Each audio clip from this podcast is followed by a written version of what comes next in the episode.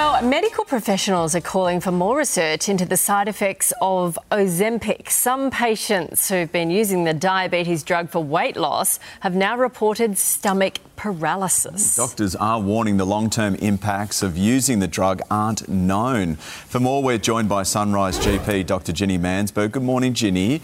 Well, how does this happen? Hey, guys.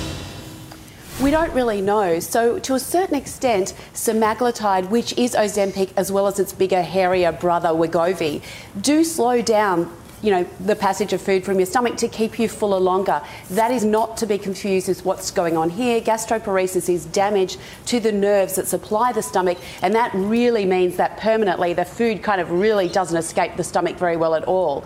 We don't know what the connection is, or even if it is necessarily caused by the drug, because it happens in about 1.8% of people anyway, and in a third of them we don't know what the cause is. The most common cause is diabetes. So it's possible that they're linked. It's also possible they're not linked at all. So, is this then a lifetime condition? Yeah, so unlike the usual side effects that you get from taking Ozempic or Wegovy, which is, you know, feeling very full, this one will be permanent. So we have to give you uh, different medications, we have to change your diet, unfortunately, to get you through this for the rest of your life. And is this a result of uh, Ozempic becoming so popular so quickly that we don't really know the long term effects?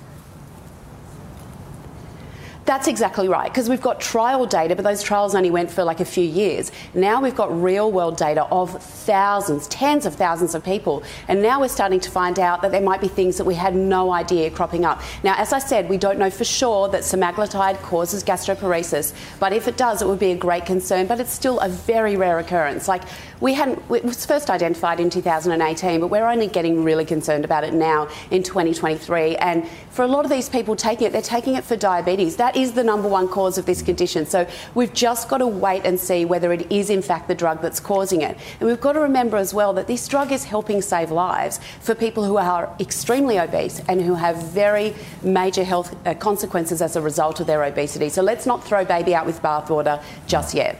Right, so it's not happening to people who need it for diabetes, it's only happening to people who are using it for weight loss?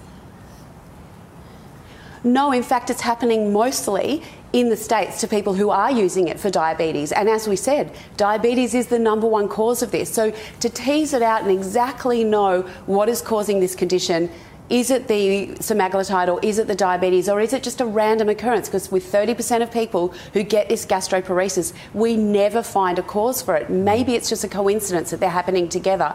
And as we're getting more and more people using this, there might be those random coincidences happening. So we've really got to look into this. And believe me, the experts are looking at this. Yeah, that's right. And be mindful that uh, there are some issues with it. Don't just jump in. Yeah. Thanks, okay. Dr. Ginny. Thank you, Ginny.